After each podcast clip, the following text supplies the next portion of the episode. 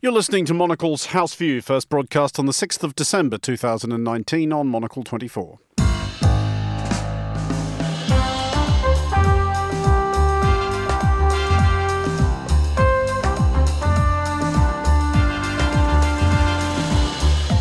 This is Monocle's House View coming up today. It is with deep regret, but also with deep gratitude, that I am suspending our campaign today. A look at who won't be the Democratic nominee for president and how the withdrawal of Senator Kamala Harris affects the chances of the hefty field still running. We'll wonder why the Pulitzer Prize Committee has taken more than a century to find out about radio journalism. We'll reflect on what else we learned this week, especially about the logistics of protecting the world's most flammable goat. The Gävle goat is uh, uh, guarded 24 7 and that has proved to be very effective and stops the most spontaneous attacks. And we'll look ahead to Monocle's Christmas Fair happening here at Midori House this weekend. I'm Andrew Mueller. Monocle's House View starts now.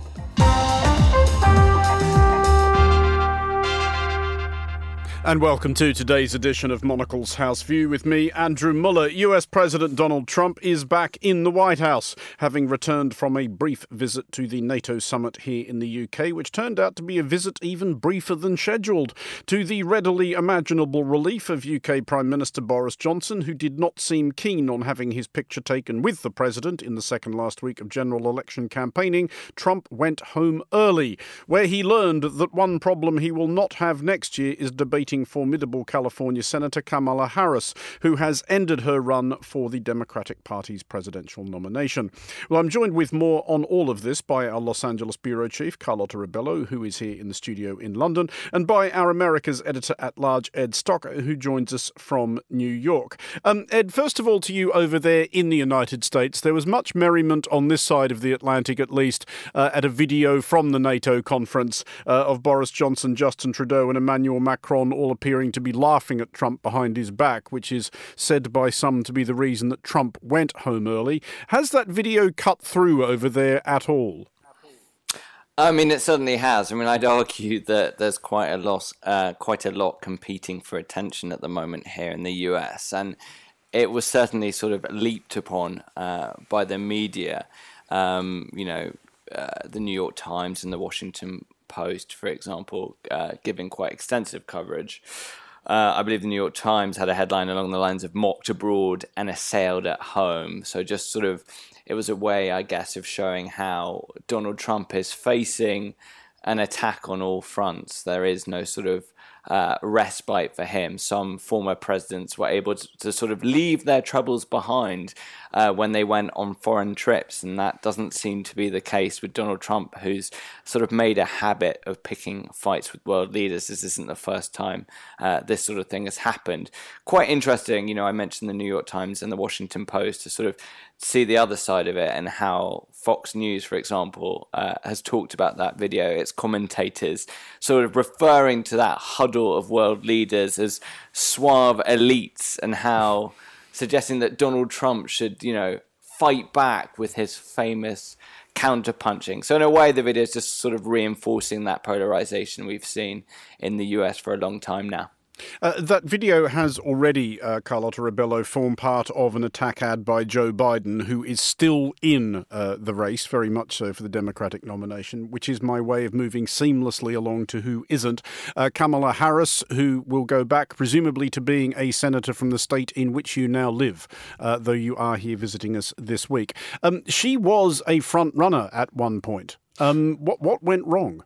Well, uh, as she explained in the video withdrawing her campaign, at the end of the day, um, it went. It was all because of a lack of funds, and you know she made a remarkable video where kind of implied, you know, the way that Michael Bloomberg is um, uh, paying for his uh, entry into the race at this late stage. I believe it's the latest a candidate has entered uh, the nomination for the Democratic Party uh, race. Um, but with Kamala, she always had an issue with her record as a prosecutor. You know, she's one of those dividing figures, especially in California, where a lot of people praise her and love her for her work um, uh, back then, and others completely uh, hate her for it. I, I have never met uh, people that agreed on where they stood uh, with Kamala Harris. Now, I feel uh, my uh, perspective is that she was appealing perhaps more to outside the state than within as a potential nominee. Mm. Um, but it was still great to have someone, you know, that is so assertive and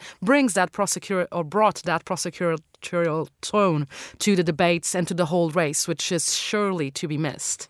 Um, Ed, she was barely polling at all, really, when she withdrew, which is probably the reason that she was no longer attracting much in the way of backing, which, of course, was the ultimate reason that she withdrew, as Carlotta was pointing out. So there's probably not that many of her remaining votes to be distributed among the remaining candidates, but do- does her withdrawal change the calculus for any of them at all? Uh, well, I mean, I think look, it's not going to change the top of the race. That you know, the fact that Warren and Biden are right up there on the top, and Buttigieg, Buttigieg is behind that. I mean, there there have been some small changes in the sense that uh, Julian Castro had his best. Uh, he was able to raise the most money in four months on Tuesday. But you know, having said all of that, the fact that you know perhaps uh, Castro's had a bit of a spike uh, in money coming into his campaign doesn't really alter where he is, sitting right down the bottom. So I think we may see some changes. Obviously, there's been a lot of um, press about the fact that for all uh, the talk about the diversity within the ranks of the Democrats and how that's, you know, in a way a counter punch to Donald Trump Trump and everything he represents. The fact is that as this field begins to narrow, uh, we're not seeing any diversity. With you know the top four is all white. Uh, you know, obviously Kamala Harris has dropped out, and and others who are representing diversity are struggling, which may explain why there has been a slight spike for say Julian Castro. But in terms of whether it's going to change the the race and where it stands, not really. It's not looking like that at the moment. Carlotta. Uh, no, and it's interesting that point about Castro. We need to remember as well that he still uh, has to reach the polling threshold to make the next debate stage. But what I find quite interesting with um, Kamala Harris withdrawing from the race is that suddenly you have a very strong contender for the vice presidency seat, mm. um, uh, which before wasn't that apparent. I mean, especially when you think, for example, with Joe Biden, if Kamala was on the ticket with him, it would draw in a lot of the votes that Biden currently is not able uh, to get. I mean, um, as I mentioned before, she brings this you know prosecutorial tone and she's very well versed and relatively young. Uh, she's 55 years old versus Biden, for example, who's 77. And she brings, as Ed was just mentioning, the diversity side to a ticket. So I personally don't believe this is the last we'll see of her in this election cycle. And uh, it's understandable why there's a bit of a buzz around um, whether or not she will make uh, the VP ticket because any of the remaining candidates, white male candidates, would benefit from having her on. Uh, Ed, elsewhere in blue on blue news this week, we, we've had uh, Hillary Clinton, who admittedly does have a, a book to sell, um, popping up to, to have a swipe at Bernie Sanders, who is still running uh, for this nomination as well. Has she already faded into Democratic Party history? Is this going to be an election in which previous Democratic presidents or even previous Democratic nominees make a difference? Does anyone care what she thinks? Is anyone waiting to see who Barack Obama endorses?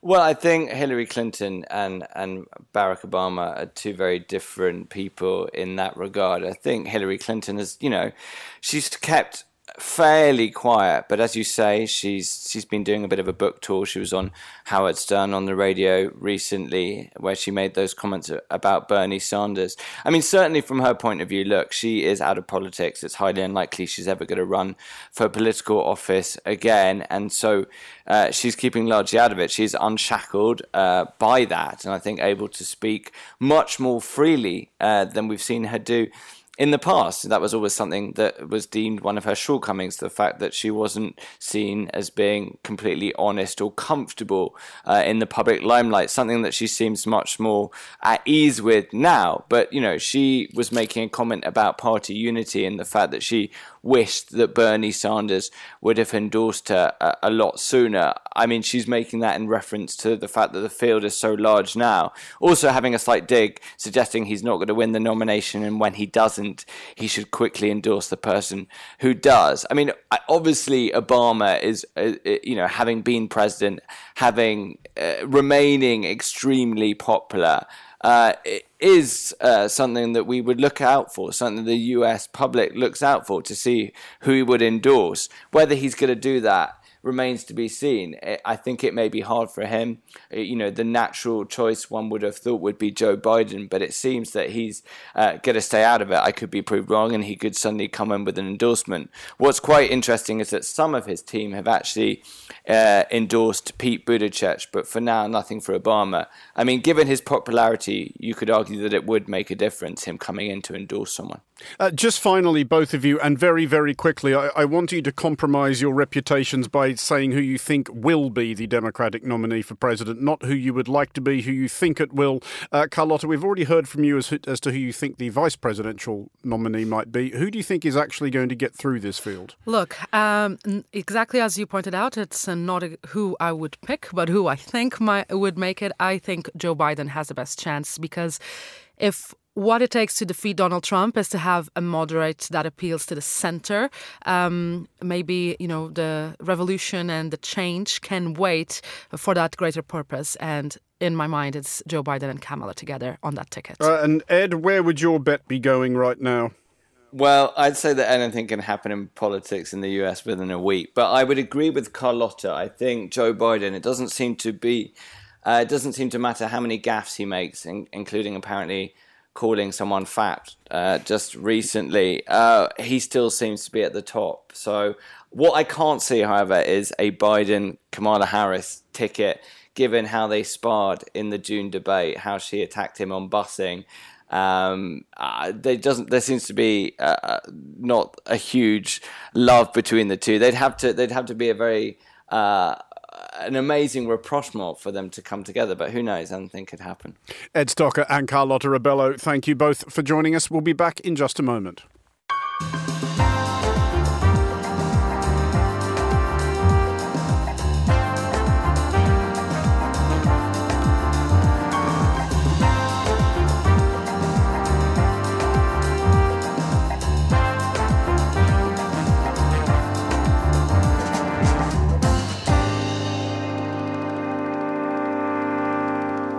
This is Monocle's House View. I'm Andrew Mueller. Here is what we learned this week.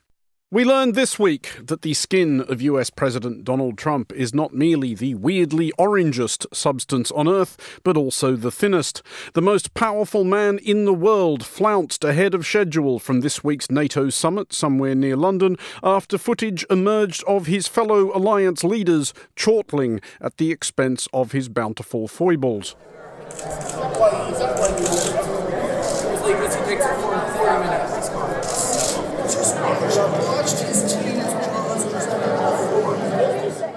The president is not, in fairness, the first person to have seized on any excuse to leave Watford early. We and Donald Trump also learned that California Senator Kamala Harris will not be the next president of the United States.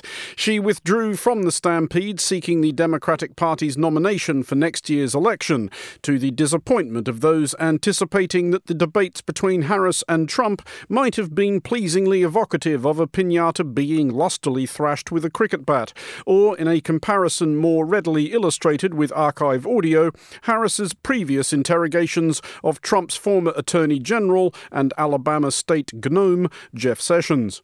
Sir, I'm sure you prepared for this hearing today, and most of the questions that have been presented to you were uh, predictable. So, my question to you is Did you then review with the lawyers of your department, if you, as the top lawyer, are unaware, what the law is regarding what you can share with us and what you cannot share with us?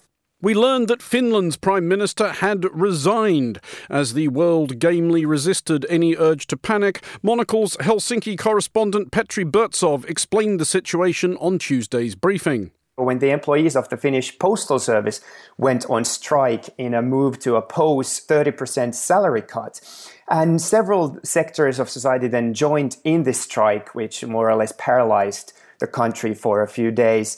As part of the political backlash of the whole saga, it emerged that the Prime Minister Antti Rinne uh, had made some false statements to the parliament. We learned that maps of North Korea will require updating to the tune of one city, or as the official line has it, one epitome of modern civilization. North Korean leader Kim Jong un took a break from his recent schedule of looking pensive on a horse to cut the ribbon on Samjiyon, a conurbation near the North Korean holy site of Mount Paektu.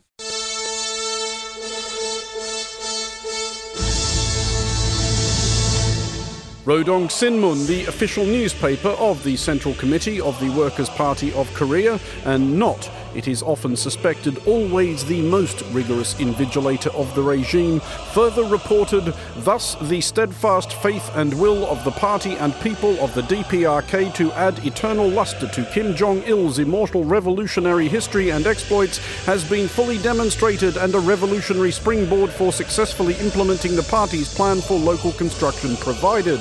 One can only hope this lost something in the translation. On Tuesday's briefing, we asked the UK's former ambassador to North Korea, John Everard, for a more nuanced view.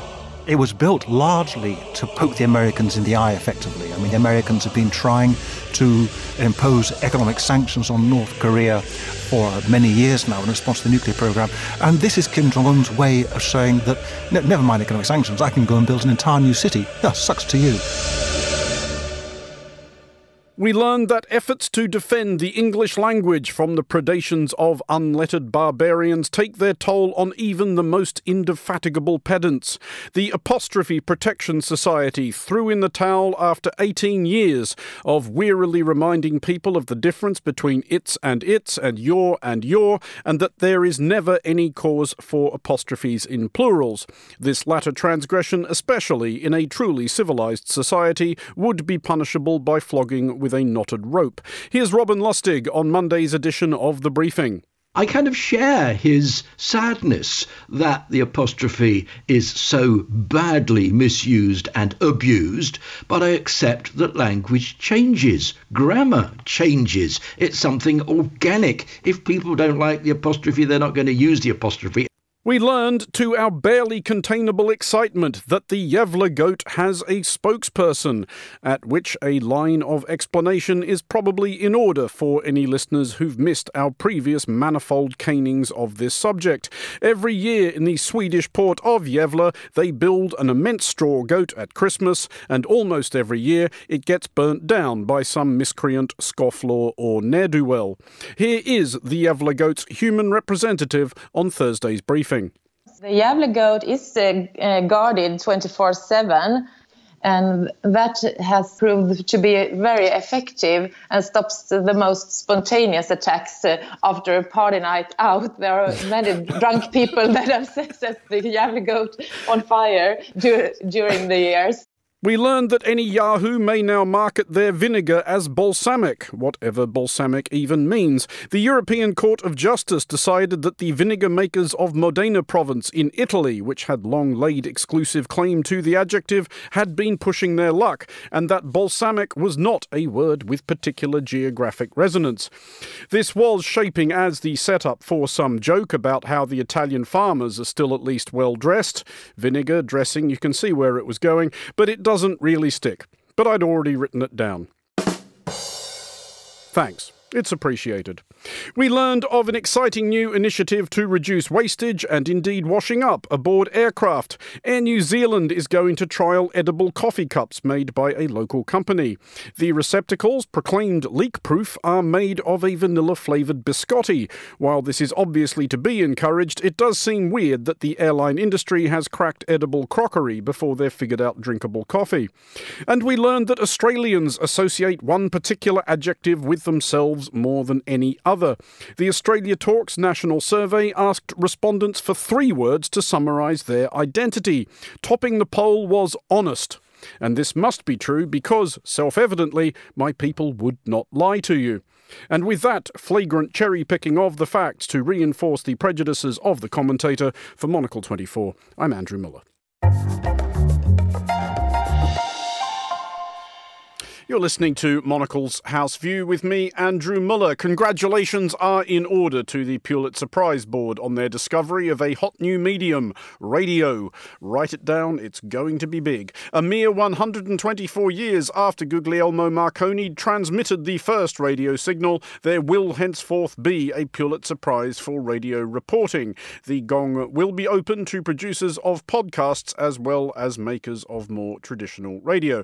I'm joined with more on this by Monocle 24's Tom Edwards and Augustin Macellari. Um, Tom, this is this is quite weird that this is only now just happening. Is is this one of those things? And it does often happen in one's day to day life where you don't get around to doing something that you really should, and that just goes on so long that you reach the point at which it would become more embarrassing to admit you haven't done it than to actually do it. Yeah, I mean, I think there's evidence that they've perhaps missed a trick on this. Uh, if you look at what some of the administrators say, they, they, they described audio as an experimental category, uh, which is something of uh, of a punt. I think what's happened is that they're trying to reflect, obviously, the, the, the sort of the burgeoning field of podcasting and the extraordinary accomplishments that we're seeing all around the, the world in that medium. But they have slightly missed the point that uh, I think the great podcasts like our own here at Monocle 24, are born out of, of, radio, a proven medium. I must admit, I did a sort of double take. I don't know what the equivalent of that is online, um, because of course, yeah, I sort of assumed that these things were recognised by this august and venerable uh, committee. But like you said, uh, if it's worth waiting for, it's worth waiting 125 odd years for. Because, uh, Augustine, it is really odd. It's not like radio reporting is a new discipline. There has been, well, more than a century of it. It's true. It's true. But I think as um, these things are sort of measured in the US, you know, you think you think about you think about the the sort of D, the BBC culture of reporting, and everything's quite snappy, isn't it? And the, it's only in America really that long form journalism, whether in print or in audio, has kind of taken off. I think that Tom Wolfe probably invented it in the 70s with the new journalism, or he like recognized it, and that that way of telling a story has very, very heavily informed the podcast uh, landscape. I was looking at the Serial, which, even though podcasts have been around since 2004, is like the one, isn't it? It's the one mm. that kind of broke through. I think there's 12 episodes and they're an hour each. If you think about the Beeb putting out something like that, broadcasting that on radio would be a really big ask.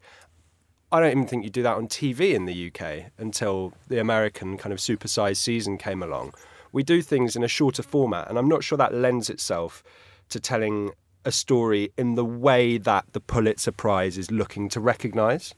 Um, Tom, are they within their rights to have been a bit caught out or a bit surprised by how quickly podcasting has become a thing? I mean, as Augustine correctly pointed out, it does have a a 15 year long history, but it really has been a thing this decade to to a degree which has surprised and I have to say professionally delighted me. But um, it, the, the, the appetite for them seems verging on ceaseless. I don't really understand when people have time to listen to all this stuff. Well, but you should be lucky they are. As a, as a British podcast uh, podcast award winner yourself, Andrew, I know you weren't attempting to make me mention that. Um, yeah, no. What I find extraordinary is that it is only five years since that real blossoming of the of the scene, and indeed that the committee has chosen to act so decisively to recognise that expansion, having, as we said, perhaps not honoured you know this extraordinary journalistic tradition. And I suppose the only thing that I would say is, you know, if I think back to my childhood listening, it wasn't a steam powered radio, or before you point that out, it was hamster. Um, it was a hamster wheel. a wheel. No, it's one of my servants in a wheel running around. I joke, of course.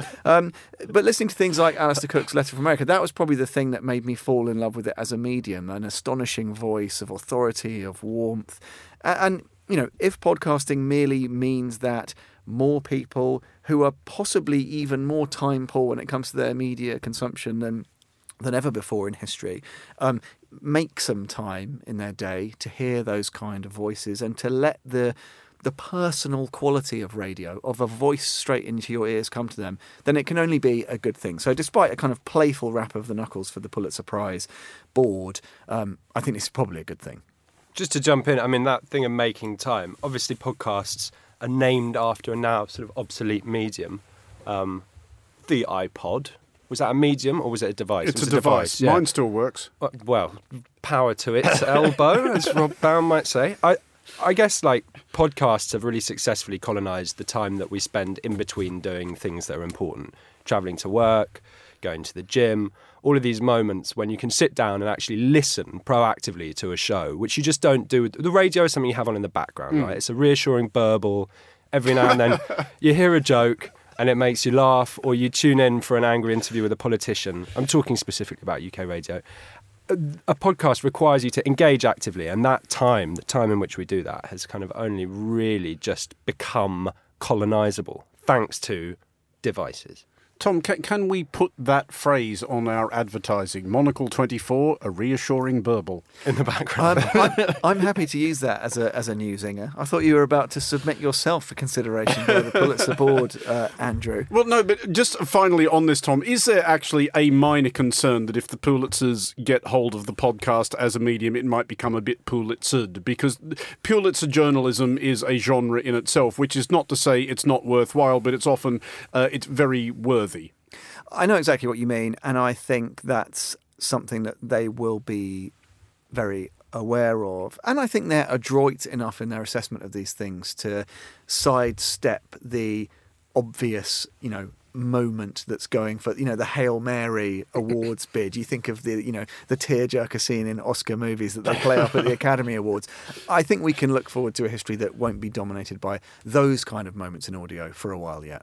Tom Edwards and Augustin Macellari, thank you both very much for joining us.